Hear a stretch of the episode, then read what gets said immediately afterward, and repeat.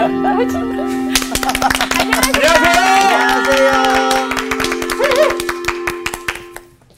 보통 여러분들이 잘 듣고 있었던 샬롬 다음에 한 단어 더 말할게요. 네. 샬롬 베브라카.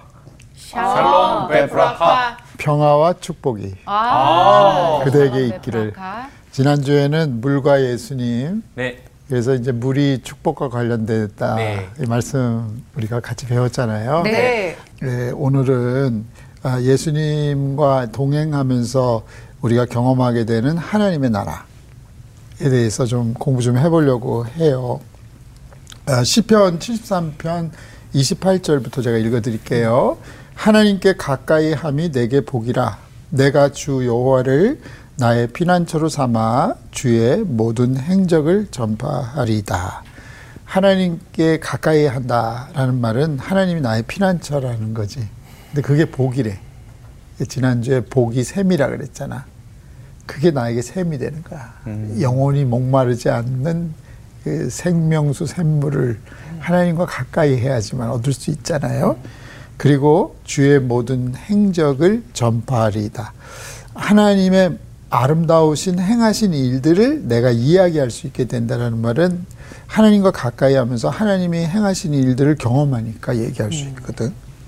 그래서 굉장히 중요한 것은 우리가 이 성서학당을 통해서 주님과의 깊은 교제, 주님과의 깊은 대화, 그러니까 일방적으로 주님의 가르침만 듣는 것이 아니라 하나님이 나와 대화하시는 거지, 예수님을 통해서. 그래서 이제 거기서 우리가 피난처, 또 생명의 샘물, 하나님이 하시는 놀라운 일들을 경험한 다음에 우리가 이웃에게 전달하는 그런 이 과정들이 되기를 간절히 바래요. 오늘 수업 갈릴리 산책 18강 믿음으로 여는 하나님 나라. 네, 오늘은 예수님이 열어주시는 하나님의 나라. 와우. 예수님은 하나님 나라에서 오신 분이기 때문에 네. 예수님이 우리에게 하나님 나라가 어떤 것인가를 보여주는데 그 좋은 예가 마가복음에 나오더라고요. 네. 그래서 우리 오늘 본문은 주로 마가복음을 볼 테고 여기에서 이제 예수님이 어떤 하나님 나라를 보게 해주시는가를 우리 찾아가 보도록 하겠습니다. 자, 마가복음 9장 1절 우리 가람 씨가. 네. 또 그들에게 이르시되 내가 진실로 너희에게 이르노니 여기 서 있는 사람 중에는 죽기 전에 하나님의 나라가 권능으로 임하는 것을 볼 자들도 있느니라 하시니라. 자, 이것을 해석해 보면 예수님이 내가 너희에게 이르노니 라고 말씀을 하실 수 있잖아. 근데 왜 진실로 이렇게 얘기를 하실까? 때로는 진실로 두 번 또 반복하기도 하시고 내가 너희에게 말하는 것이 아멘이다. 진짜다. 맞아. 그래, 진짜다. 그러니까 사람들은 이제 불신을 근거로 하잖아. 네. 왜 하나님의 나라는 이 세상에서 경험할 수 없다고 생각을 하거든. 그것은 우리가 죽어서 가는 하나님 나라만 생각하는데 여기 보니까 죽기 전에 하나님의 나라를 경험하는 것을 예수님 말씀하신단 말이야. 그러니까 오늘날도 마찬가지지. 하나님의 나라는 우리가 죽어서 가는 나라뿐만 아니라 이 세상에서 경험할 수 있는 나라라는 거야.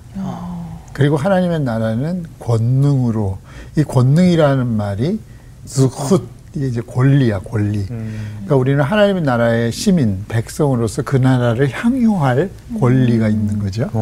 그리고 이 나라는 헬라식으로 보면 두나미스거든. 이거는 다이너마이트야. 폭발력이 있는 거야. 전파력이 있는 거지. 그러니까 하나님 나라를 우리가 시민으로서 경험할 수 있는 권리가 있고 두 번째는 이게 폭발하는 거야. 그러면 폭발하면 어떻게 될까? 민들레 씨앗이 퍼지는 것처럼 다른 사람들도 하나님의 나라를 경험하게 하는 거지.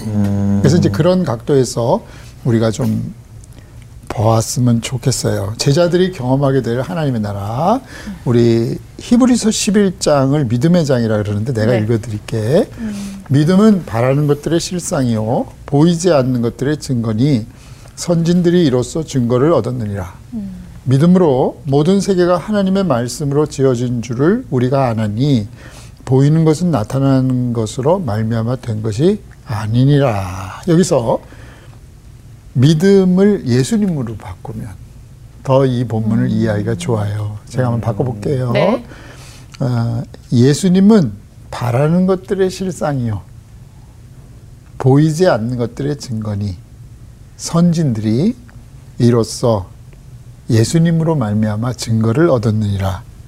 예수님으로 모든 세계가 하나님의 말씀으로 지어진 줄을 우리가 아나니 보이는 것은 나타난 것으로 말미암아 된 것이 아니니라. 지난번에도 요한복음 1장 1절이 어떻게 되어 있죠? 태초에 말씀이 계시니라. 그 말씀이 하나님과 함께 계셨고 그 말씀은 하나님이시다. 이렇게 얘기를 했잖아. 네. 그러니까 믿음은 바라는 것들이 실상이라는 말은 이 믿음의 주, 우리 예수님, 예수님은 바라는 것들의 실상이라는 것이지 우리가 기대하는 것을 우리가 경험케 하실 수 있다는 거예요. 그래서 이 부분을 좀 가지고 이렇게 같이 공부를 좀 해봤으면 좋겠어요. 헬렌 켈러 아세요? 헬렌 네. 켈러. 네. 네, 볼 수도 없고 말할 수도 네네. 없고 들으실 수도 없었지만 이분이 이제 우리에게 준 영향력은 굉장히 큰데 헬렌 켈러가 이렇게 말씀을 하셨다고 그러더라고. 맹인으로 태어나는 것보다 더 비극적인 일은 앞은 볼 수 있으나 비전이 없는 것이다. 와. 한번 생각해 볼 필요가 있어. 우리가 육신은 떠도 만약에 비전이 없다면, 꿈이 없다면. 근데 예수님은 우리의 영적 소경된 것을 뜨게 해주셔서 하나님 나라를 보게 해주신다는 거지. 그래서 마가복음 9장에 보면 그것을 우리에게 보여주고 있어요. 그래서 그걸 한번 따라가 봅시다. 그러면 자, 2절을 우리 한번 다시 가람 씨가 한번 읽어주세요. 엿새 후에 예수께서 베드로와 야고보와 요한을 데리시고 따로 높은 산에 올라가셨더니 그들 앞에서 변형되사. 자, 여기까지 봅시다. 자, 여기에서 중요한 개념이 엿새 후에. 이 엿새 후에 보면 안식일 네. 후 첫날, 그지? 창세기 2장 1절 보면 천지와 만물이 다 이루니라. 하나님이 그가 하시던 일을 일곱째 날에 마치시니 여섯째까지 하시고 이제 네. 일곱째 날에는 안 하셨다는 얘기 아니야? 그가 하시던 모든 일을 그치고 일곱째 날에 안식하시니라. 그러니까 이것을 다시 한번 읽어보면 엿새 후라는 말은 하던 일을 마치고 안식하시는 날에 하나님이 그 일곱째 날을 복되게 하사 거룩하게 하셨으니 이는 하나님이 그 창조하시며 만드시던 모든 일을 마치시고 그날에 안식하셨습니다. 그러면 엿새 후에라는 말을 이제 구약의 근거에서 고쳐보면 하시던 일을 마치고 복되게 하시고 거룩하게 하신 날에 그러니까 복되게 하시고 거룩하게 하신 날에 우리가 안식 후 첫날을 우리가 주일로 섬기잖아. 예수님 네. 부활하신 날이기 때문에 그날은 어떤 날이에요? 하시던 일을 그치고 복되게 하신 날이고 그리고 거룩하게 하신 날이라는 거지. 그래서 이제 주일 성수가 굉장히 중요해요. 이날을 복받기 위해서. 그 다음에 거룩하게 하신 날이잖아. 복과 거룩이 같이 있는 날이 엿새 후야. 네. 근데 이날에 어떻게 했냐면 예수께서 베드로와 야고보와 요한을 데리시고 등산. 따로 높은 산에 데려가셨더니 우리 수지 씨는 산을 너무 좋아하니까 높은 산에 그러면 성지에서 높은 산이라고 부를 수 있는 산이 어디일까? 그 2000몇 미터 그 산 아니겠죠? 그 산이겠죠. 헬몬산 2800m. 네. 그지? 2800m. 높은 산이라고 대단하시다. 말하는 것은 바로 헬몬산 쪽이라고. 그 다음에 그 앞에 보면 가이사라 빌립보가 바로 그 앞에 있거든.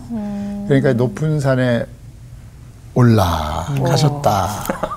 높은 산에 올라가셨다. 그러면 여기서 이제 12제자가 있잖아. 베드로, 안드레, 야고보, 요한, 빌립과 바돌로메 이렇게 이제 제자들이 쭉 나오잖아. 네. 그런데 3명만 데리고 따라 올라가셨다라는 거야. 그러면 다른 제자들의 마음은 어땠을까? 어우 다행이다. 왜? 아 힘들었네. 아, 요새는 휴일에 나오라 그래서 등산 데리고 가면 막 속으로 욕해요. 그래요. 싫을 것 같아. 근데 또 아쉬운 분들도 계실 것 같아요. 아 맞아요. 좀 이렇게 서운할 수도 있을 것 같아요. 왜 특별히 저 사람만 안 가려면 다 같이 안 가야지. 왜 굳이 세 명만 데리고 가지? 막 이런 생각도 했을 것 같아. 이유를 말하지 않는데 베드로와 야고보와 요한을 데리시고 따로 높은 산에 올라가셨다라는 것. 그리고 가서서 어떤 일이 벌어졌어? 옷이 막 하얘지고. 그 전에 그들 앞에서 변형대사 네. 이렇게 돼 있어.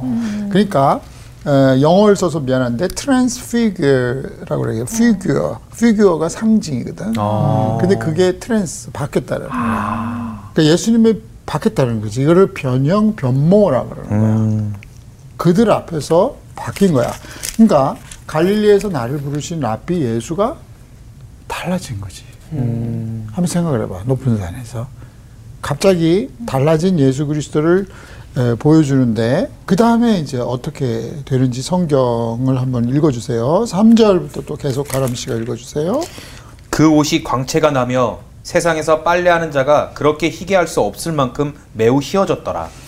자, 높은 산에 올라갔습니다. 그런데 예수님의 모습이 바뀌면서 예수님의 의복을 보니까 너무 흰 거야. 어떤 빨래도 그렇게 할 수 없는 그런 옷을 입으신 예수 그리스도의 모습을 이제 보게 된 거지. 자, 근데 그 정도까지는 그렇다고 치는데 그 다음에 또 어떤 일이 벌어졌어? 계속 한번 읽어봐. 이에 엘리야가 모세와 함께 그들에게 나타나 예수와 더불어 말하거늘. 자, 이 부분을 여러분들께서 만약에 목도를 했다면 어떤 느낌이 들었을까? 아니 근데 얼굴을 알았을까요? 엘리야랑 모세가 나타나는 질문. 그것도 좋은 질문. 네. 요즘 같은 세대가 아니니까. 근데 딱 느낌이 느낌이 왔을 것 같아. 그 모세는 어떤 모습이었을까? 한번 상상을 해보십시오. 아, 모세도 이렇게 막 돌판 들고 이렇게. 쉽게 보면 돌판 들고. 그리고 엘리야는? 엘리야는 막 무릎 요가 자세. 요가 자세로 무릎 사이에 무릎이 막 둥둥 떠있다. 먹구름 같은. 그럼 대번에 알지. 그렇지. 이름 얘기 안 해줘도 대번에 알지. 머리 위에 막 붓덩이. 그러니까 이제 모세에 대한 이미지가 있을 것 같아. 그럼 모세에게 떠오르는 이미지는 아까 십계명의 두돌판 또 뭐가 있을까? 지팡이. 모세의 지팡이. 그럼 모세의 지팡이가 나중에 뭐가 됐지? 네? 뱀. 뱀이 됐고 또? 물미역 같은 것도 들고 있을 수 있지. 홍해 건너가면서 이렇게 딱 이렇게 주워다가. 해녀야? 그 와중에 미역을 건졌다. 먹고 싶나 봐. 마른 땅 같이 건넜다 그랬어. 그때 물이 그래, 마른 벽이 되고 미역은 없어. 그때 다 말랐지 다. 그랬나요? 그래, 모세의 이미지 미역. 또 하나 누가 기발한 아이디어 없을까? 모세의 이미지. 돌판, 지팡이 말고. 또 생각을 해봐. 모세의 이미지 어땠을까? 모세는 민수기에 보면 온유함이 지면에 승하더라 그랬어. 그러니까 온유한 할아버지 모습 한번 상상할 수 있어요. 수염 막 이렇게. 그러니까 우리가 나이가 들어갈수록 참 얼굴에 책임지라 그러잖아. 네네. 근데 모세는 온유함이 이 지상에서 최고였다라는 거. 그리고 그 얼굴에서 광채가 났다 그랬잖아. 하나님을 배웠고 나서 사람들이 쳐다볼 수 없어서 수건을 얼굴에 쓰고, 그지? 그러니까 온유하신 할아버지가 십계명의 두돌판을 들고 모세의 지팡이를 가지고 나타나신 거야. 그치? 엘리야는 어땠을까? 머리가 없지 않았나요? 그래 맞아. 않나요? 머리가 없었어. 그렇지 않아? 네. 엘리사지? 엘리사죠. 아, 그게 엘리야의 머리를 가져가면 어떡해. 그건 아니지. 탈모 예민합니다. 예. 그래서 어땠을까? 엘리야의 이미지 생각해봤어? 근데 모세의 이미지랑은 다를 것 같아요. 좀. 약간 어떡해? 야인 느낌. 응, 열정. 엘리야의 열심이라 그러잖아. 그러니까 달려가는 거지. 그치? 그 다음에 또 뭐 있을까? 그 엘리야가 약간 좀 우울한 기질이 있지 않았나요? 어떤 의미에서?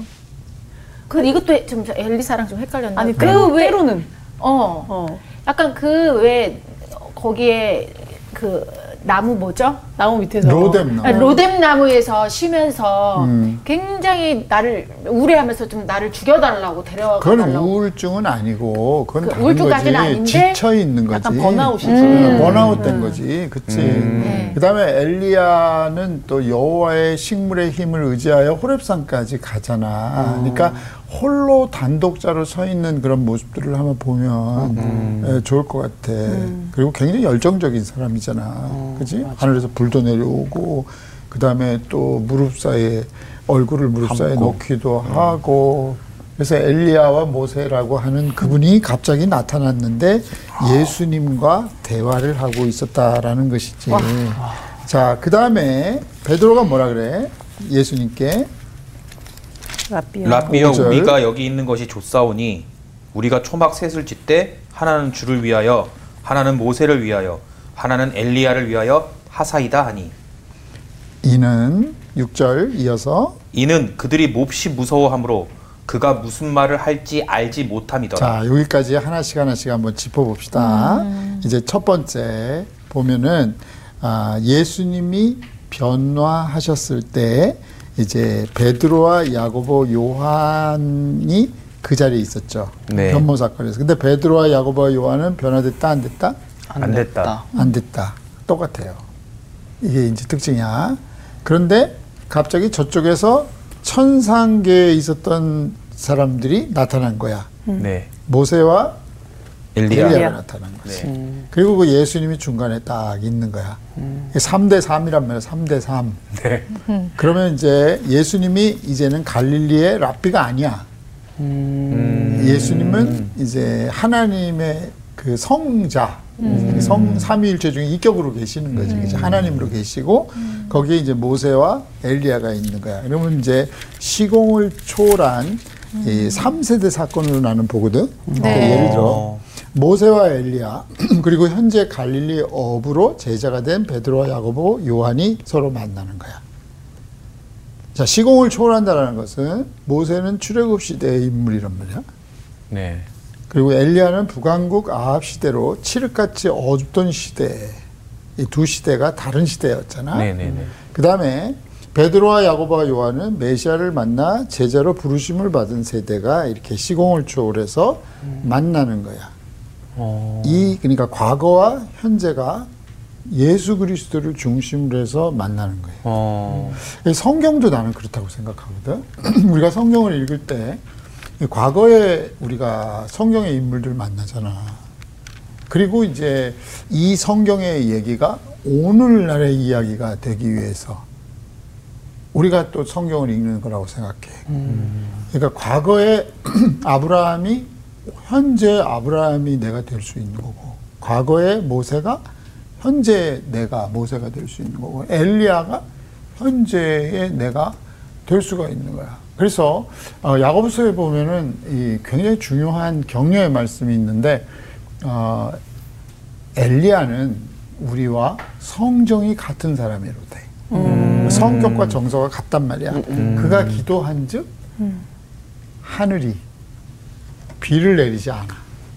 그리고 그가 다시 기도한 즉 하늘이 비를 내렸다라는 거야. 그 다시 말하면 뭐예요? 우리도 할 수 있다. 하늘을 닫을 수 있고 열 수 있다라는 거지. 그래서 이 변모 사건에서 굉장히 중요한 건 예수님을 중심으로 해서 과거와 현재가 만나는데, 예수님의 기대는 앞으로 초대교회 지도자가 될 이 베드로와 야고보와 요한에게 어떤 모세와 엘리야와 같은 역할을 기대하시기 위해서 역할 모델로 모세를 그리고 엘리야를 불러내신 게 아닌가. 나는 이제 그렇게 봐. 그래서 이걸 보면 이제 3세대가 만난 것이 변화산의 변모 사건인데, 자, 상징을 한번 보잔 말이지. 네. 모세의 상징은 뭐냐면 부르심에 순종하는. 모세는 부르심에 순종하잖아. 엘리야는 뭐예요? 바알에게 무릎 꿇지 아니하는 영성. 그래서 베드로와 야고보, 요한의 상징은 뭐예요? 그물과 배가 아닌 예수님의 말씀이 그들의 도구였어. 이게 이제 그들이 나타나는 상징들이라고. 그럼 오늘날 크리스찬의 상징은 뭐예요? 여러분들이 크리스찬 됨을 보여주는 휘거가 있을 거 아니야. 네. I'm Christian. 네. 나 그리스도인입니다. 그럼 네. 뭐예요? 교회 나가요. 그러면 절에 나가는 거하고 뭘 차이가 있을까? 교회 나가. 또 사랑. 나는 로마서 12장 1절 2절이 나는 우리의 상징이라고 생각해. 너희는 이 세대를 본받지 말고 마음을 새롭게 함으로 변화를 받아 하나님이 선하고 기뻐하시고 온전하신 뜻이 무엇인지 분별하도록 하라. 이게 이제 크리스찬으로서의 우리의 상징성인 것 같아. 네. 그리고 예수님은 구체적으로 이 세상의 빛과 소금이 되라.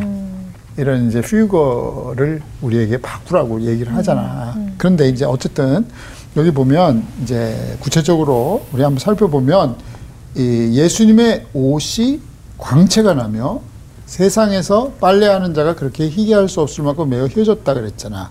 그러면 예수님이 옷이 바뀌었다라는 것은 우리의 의복도 바뀌어야 된다라는 것을 얘기해 주는 거지.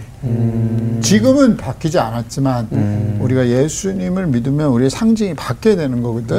그럼 그걸 한번 찾아보자는 거지. 자, 제사장 의복, 우리 수지 씨가 네. 출애굽기 29장을 한번 보자. 4절부터 네. 한번 읽어주세요. 너는 아론과 그의 아들들을 회막문으로 데려다가 물로 씻기고 의복을 가져다가 아론에게 속옷과 에봇 받침 겉옷과 에봇을 입히고 흉패를 달고 에봇에 정교하게 짠 띠를 띠게 하고 그의 머리에 관을 씌우고 그 위에 거룩한 패를 더하고 관유를 가져다가 그의 머리에 부어 바르고 그의 아들들을 데려다가 그들에게 속옷을 입히고 아론과 그의 아들들에게 띠를 띠우며 관을 씌워 그들에게 제사장의 직분을 맡겨 영원한 규례가 되게 하라. 너는 이같이 아론과 그의 아들들에게 위임하여 거룩하게 할지니라. 네, 아론과 그의 아들들의 휴거는 제사장 직분이에요. 그러면 그분들이 제사장임을 보여주려면 어떻게 돼? 여기 보니까 의복을 입는 거죠. 네. 그러니까 우리가 입는 옷이 아니야. 네. 다르죠.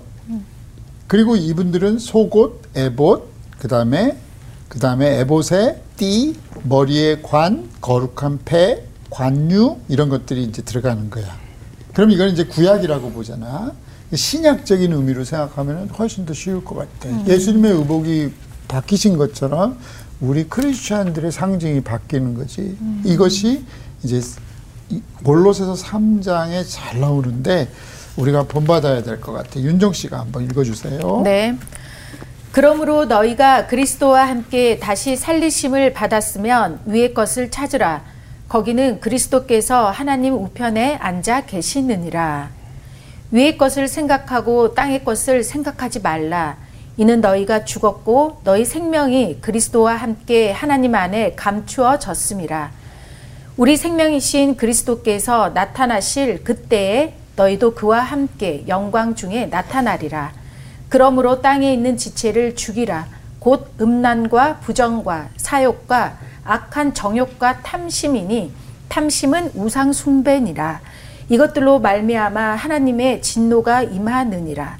너희도 전에 그 가운데 살 때에는 그 가운데서 행하였으나 이제는 너희가 이 모든 것을 벗어버리라. 곧 분함과 노여움과 악의와 비방과 너희 입에 부끄러운 말이라. 너희가 서로 거짓말을 하지 말라. 옛 사람과 그 행위를 벗어버리고 새 사람을 입었으니 이는 자기를 창조하신 이의 형상을 따라 지식에까지 새롭게 하심을 입은 자니라. 거기에는 헬라인이나 유대인이나 헬라파나 무헬라파나 야만인이나 스구디아인이나 종이나 자유인이 차별이 있을 수 없나니 오직 그리스도는 만유시요 만유 안에 계시니라. 12절까지. 그러므로 너희는 하나님이 택하사 거룩하고 사랑받는 자처럼 긍휼과 자비와 겸손과 온유와 오래 참음을 옷 입고. 자, 여기 보니까 네. 깜짝 놀라는 것은 우리가 예수님과 함께 다시 살리심을 받았으면 이제 위의 것을 찾으려는 거야. 그리스도께서 하나님 우편에 앉아 계시는데 위의 것을 생각하고 땅의 것을 생각하지 말라. 그러니까 우리가 가지는 상징은 뭐냐면 우리는 땅의 것을 바라보는 게 아니라 위의 것을 바라보는 거듭난 사람들이란 말이야. 그런데 여기 보니까 그 우리로 하여금 이제 옷을 입는데 무슨 옷을 입냐 하면은 새 사람을 입으래. 새 사람이 되라 그러지 말고 새 사람이 된 옷을 입으라는 거야. 새 사람의 옷을 입으라는 거야. 근데 새 사람의 옷이 뭐냐면 거룩하고 사랑받는 자의 의복을 입으라는 거야. 제사장 의복도 거룩하고 씻음 받았잖아. 그러니까 거룩하고 사랑받는 자의 의복이 뭐냐 하면 10절에 나와요. 새 사람을 입었으니 이는 자기를 창조하신 이의 형상을 따라 지식에까지 새롭게 하심을 입은 자니라. 자, 창조하신 이의 형상은 뭐예요? 이마고데이, 하나님의 형상대로 지음받았잖아, 우리가. 네. 예수 그리스도의 변모하신 모습처럼 우리도 그 모습을 닮아가라는 거잖아. 그래서 뭐라고 얘기하냐면, 첫째, 하나님이 택하사 거룩하고 사랑하는 사람들이기 때문에 첫째, 긍휼의 옷을 입으라는 거야. 아. 그러니까 우리가 가지는 퓨거, 상징은 뭐냐면 긍휼의 사람이야. 그러니까 우리가 그리스도인입니까? 긍휼을 베풀어요. 그러면 우리가 뭐가 생각나? 산상수훈에서 긍휼히 여기는 자는 복이 있나니 너희가 긍휼히 여김을 받을 것이며.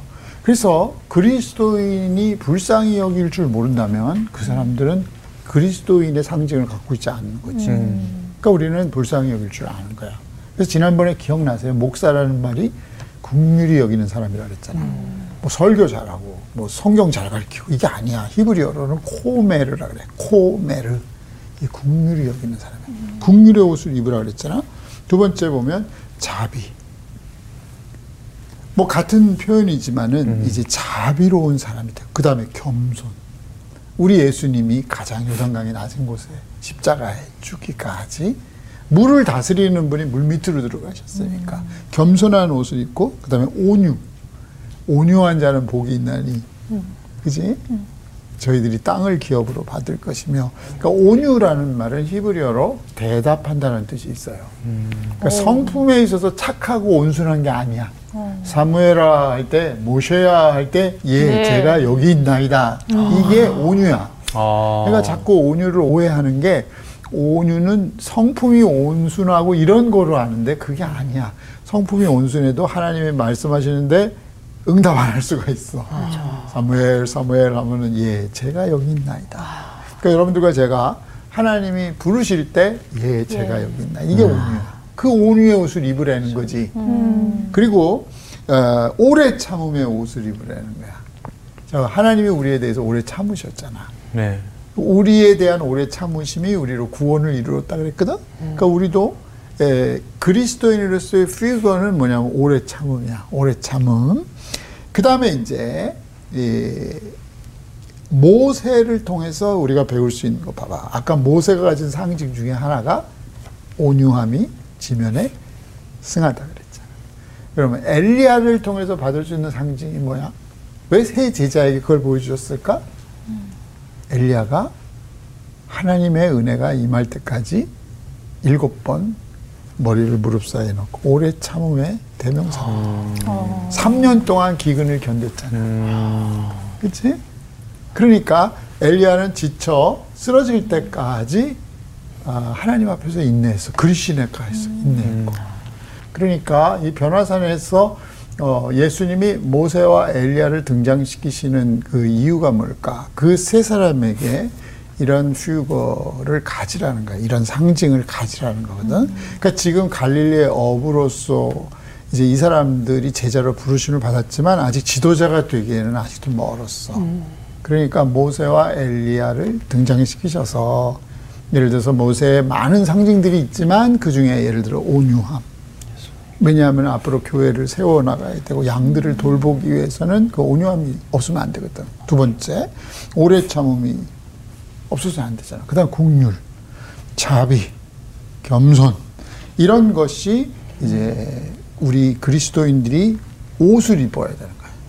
그러니까 지금 우리가 만약에 예수를 믿는다고 하면서 분함, 노여움, 악의, 비방 이런 것이 있으면은 안 되는 거지. 네. 그치? 네. 그러니까 오늘 우리 그리스도인들이 다시 회복해야 되는 이미지들을 이 변화산 속에서 우리가 배울 수가 있는 것 같아요. 그 두 번째는 하늘의 음성이거든. 엘리야와 모세와 함께 예수님과 더불어 말하는데 하늘과 땅, 과거와 현재가 예수님을 중심으로 지금 만나고 있거든. 그런데 이때 한번 봐봐. 아, 이것을 갑자기 경험한 이해할 수 없는 베드로는 과거와 현재, 미래를 아우르는 변화되신 예수님 앞에서 여전히 그를 랍비라고 부르고 있어. 예수님이 변화되셨는데도 그분을 랍비라고 부르고 있다. 오늘날 역사적인 예술을 찾아가는 그런 모임들도 그래. 성경을 나는 그냥 역사책으로 뭐 일반책으로 보는 건 아니야. 이거는 믿음이 없이는 이해할 수 없는 책이란 말이야. 다른 책이 아니야. 네. 근데 신적인 예술을 역사적인 예술로만 찾아가기 위해서 평생을 바치는 사람들이 있어. 오. 주님은 이 역사 속에 오신 분이시기도 하지만 하나님이셨다고. 근데 이 하나님이 연구로 가능할까? 성령이 도와주시지 않으면 불가능한 거라고 생각을 해. 변화되신 예수님 앞에서 예수님을 여전히 랍비라고 부르는 모습 속에서 우리도 아직 예수님을 진정으로 하나님으로 섬기지 않고 그냥 스승으로 그분의 가르침이 좋아서 이 정도 수준에서 머물 때도 우리 굉장히 많은 것 같아요. 주님은 스승을 넘어서서 우리의 주님이시지. 그 다음에 보시면은 이제 베드로가 제안하는데 이게 굉장히 엉뚱한 제안이지. 예수님을 위하여, 모세를 위하여, 엘리야를 위해 초막셋을 지겠습니다. 내가 지은 초막 안에 예수님을, 모세를, 엘리야를 가둬두는 거지. 이게 우리가 그런 잘못을 할 때가 참 많아. 예를 들어 솔로몬이 있잖아. 성전을 지었잖아. 가장 아름답게 지었거든. 역대하 6장 18절에 보면 하나님이 참으로 사람과 함께 땅에 계시리까 보소서 하늘과 하늘들의 하늘이라도 주를 용납하지 못하겠거든. 하물며 내가 건축한 이 성전이오리까. 설령 솔로몬의 성전이 지금까지 지어진 성전 중에 제일 아름다운데 그 성전도 주님을 모시기에는 초라하다라는 거야. 그런데 베드로가 초막을 짓겠다는 거야. 거기 나무로 집을 대충 네네. 져가지고 모세 여기다 사십시오. 엘리야 사십시오. 예수님 여기 머무세요. 이게 이 신앙적으로 보면 주님을 내 그릇, 내 시야 안에 머물게 하겠다는 어리석은 제안이라는 거야. 그러니까 우리는 내가 이만하면 예수님 앞에 뭐 만족을 해드리겠지. 예수님 여기 오세요가 아니라는 거지. 내가 예를 들어서 성경 안으로 내가 들어가야지 내가 성경을 품을 수는 없다고 생각해. 주님이 나를 담으셔야지 내가 주님을 담을 수는 없어. 그러니까 모세와 엘리야와 예수님을 자기가 지은 이 초막 같은 초라한 곳에 머물라고 말하는 것 자체가 얼마나 그 좀 잘못된 건가. 그래서 우리가 가진 생각, 신학, 우리 경험도 그런 것 같아. 우리가 하나님에 대해서 잘 알지도 못하면서 내가 가진 그런 이걸 카테고라이즈드 세올로지라고 그래.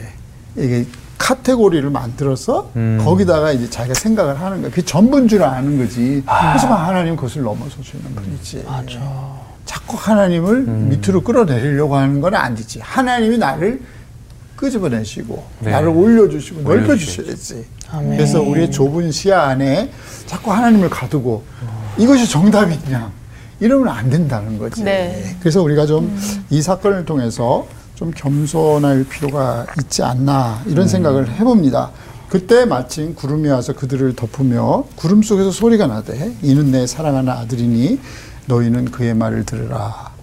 문득 둘러보니 아무도 보이지 아니하고 오직 예수와 자기들 뿐이었더라. 다시 모세와 엘리야가 가셨어. 네, 그리고 예수님이 흰옷을 입지 않고 자기들을 부르신 그 초라한 복장을 갖고 계시는 거예요. 근데 나중에 요한을 보면 참 재밌는 게 요한이 참 부러운 게 세례 요한이 아니고 예수님 제자 요한이 이제 그 예수님을 여러 번 만나잖아. 근데 이제 세 번만 만났다고 한번 보면 첫 번째로 갈릴리에서 자기를 부르실 때 만났잖아. 그리고 변화산에서 예수님을 만났잖아. 그리고 늙음하게 그 요한계시록에서 보면 진짜 하나님이신 예수님을 만나. 우리 지난주에도 물과 예수님에서 요한복음만 갖고 있잖아. 요한은 뭐라 그랬어? 하나님의 은총. 그지? 하나님의 은혜. 하나님이 예뻐하시는 것. 그래서 우리도 그런 사람들이 좀 되면 어떨까. 그리고 요한은 자기를 뭐라고 부르냐면 요한이라고 더 이상 안 부르고 주께서 사랑하시는 그 제자라고. 나는 그게 너무 멋있는 것 같아. 그러니까 예를 들어 여기 계시는 여러분들에게 주님이 사랑하시는 보규, 수지, 윤정이, 가람이 이렇게 우리가 부름을 받을 수 있다면 얼마나 좋을까. 그 다음에 이제 산에서 같이 내려오는 거야 이제. 그러면서 예수님이 말씀하시는데 인자가 죽은 자 가운데서 살아날 때까지 본 것을 아무에게도 이르지 말라. 그들이 이 말씀을 마음에 두고 서로 문의하되 죽은 자 가운데서 살아나는 것이 무엇일까 하고 서로 이제 논의를 하는 거야. 그러니까 지금 정신이 없을 것 같아. 네. 갑자기 예수님이 가자 해서 갔는데 모세가 보이고 엘리야가 보이고 예수님이 변화된 모습을 보셨잖아. 그러면서 예수님이 이제 예루살렘에 가서 또 죽으시겠다 그러니까 지금 변화되신 예수님 모세를 보고 오고 엘리야를 보고 오고 엘리야는 죽음을 보지 않고 하늘로 올라가신 거예요. 네. 모세는 죽지만은 무덤이 없는 거야. 그치? 근데 예수님은 정작 죽으시겠다 그러는 거거든. 네. 이 역설을 도대체 어떻게 이해를 하겠어요? 이 부분은 어떻게 과학적으로 설명을 할 수가 없는 것 같대. 나중에 예수님이 죽었다가 부활하신 다음에야 이제 그것을 좀 알게 되는 것 같아. 그래서 이제 결론적으로 보면 예수님을 따라다니면 하나님 나라가 권능으로 임한다. 이 이제 이 주제를 가지고 우리가 봤잖아. 네. 그러면 첫째로 예수님은 이 지상에 관한 문제만 해결하기 위해서 오신 분이 아니야. 예수님을 따라가면 하나님의 나라를 경험하게 하시는 분이에요. 네. 그래서 그게 하나님 나라의 권능으로 임한다는 거고, 두 번째 그것은 언어적으로 보면 폭발력이 있어요. 다이너마이트가 있어요. 그래서 그 하나님 나라 경험한 것을 우리가 우리 전달할 수밖에 없어. 맞아. 그래서 우리가 계속해서 지금 예수님을 쫓아다니잖아. 네. 그래서 예수님을 쫓아다니면서 여러분들과 제가 권능으로 임하는 하나님의 나라, 그러면 이것을 적용하면 이제 모세와 엘리야를 우리가 직접 못 봤지만 성경을 통해서는 얼마든지 만날 수 있다고. 과거와 우리가 대화할 수 있거든. 그러면 모세가 가진 휴거 상징을 우리가 가져올 수 있어. 그렇죠? 그 온유의 상징을 가져올 수 있잖아. 그리고 예를 들어서 엘리야를 통해서 오래 참음의 그 영성을 가져올 수 있다. 열정을 가져올 수 있는 거지. 그 다음에 예수님의 옷이 바뀌셨잖아. 그러면 아까 새 사람을 입으라 그랬잖아. 그러니까 우리 그리스도인으로서의 우리가 마땅히 살아야 되는 삶의 옷들을 우리가 바꿔 입을 수가 있는 거지. 그렇게 되면은 우리가 하나님의 나라를 구체적으로 경험할 수 있는 그런 사람들이 되질 않을까. 오늘날 이 교회가 많고 우리 성도들도 많고 뭐 목회자들도 많고 그렇지만 이런 정말 익사이팅한 경험들을 하는 사람들은 많지 않은 것 같아요. 그래서 이제 에녹이 원하는 거는 여러분들과 제가 이 짧은 시간에 진짜 우리가 새 사람을 입고 우리가 모세의 상징도 배우고 엘리야의 상징도 배우고 이 땅에 살지만 하나님의 나라를 경험하면서 또 다이너마이트처럼 그 하나님의 나라를 전달하는 그런 멋진 인생이 되었으면 참 좋겠어요. 감사합니다. 감사합니다. 감사합니다.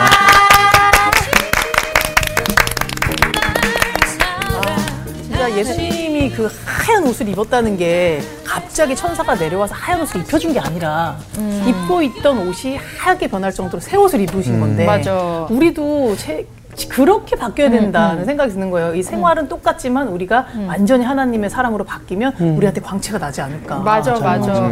진짜 그래서 성령 마사지라는 게 있잖아요. 맞아, 정말 맞아. 우리가 진짜 하나님을 뜨겁게 만나면 그게 마음에서부터 기쁨이 넘치다 보니까 그 얼굴에서까지 그 표정이 드러나게 되잖아. 요렇게? 뻔뻔하게. 관중 나나요? 나옵니다. 누구시네요. 네. 세 가지가 참 중요한 것 같아요. 궁유한 마음을 갖고 또 이 하나님 부르심에 답할 줄 아는 온유함, 그리고 오래 참음. 이 세 가지가 정말 중요한 것 같습니다. 맞아요. 너무 하고 싶어. 저는 사실 공연 끝날 때마다 소개할 때 예수님께 사랑받는 김보비입니다 라고 소개를 해왔거든요. 근데 오늘 요한 얘기해 주시면서 그 얘기를 해 주셨잖아요. 근데 아, 예수님께 사랑받는 사람은 너무 매력적인 걸 다시 한번 확인하게 된 계기가 됐어요. 우리도 많이 매력적이죠. 그럼요. 역시 CCM계의 스타답습니다. 아, 네, 예수님께 사랑받는 우리를 위해서 갑자 하늘의 주님을 위해서 우리가 천국의 삶을 누립시다.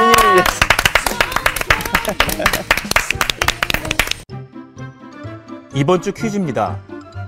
다음 중 아모스가 본 심판 환상이 아닌 것은 무엇일까요? 1. 다림줄 환상 2. 메뚜기 환상 3. 내 짐승 환상 정답을 아시는 분은 CBS 성서학당 홈페이지와 성서학당 카카오 채널을 이용하시면 됩니다. 선정되신 분들에게는 대한성서공회에서 발간한 성경 통독을 위한 최고의 자습서 성경 2.0 성서학당 선생님들의 저서 중 하나를 드립니다.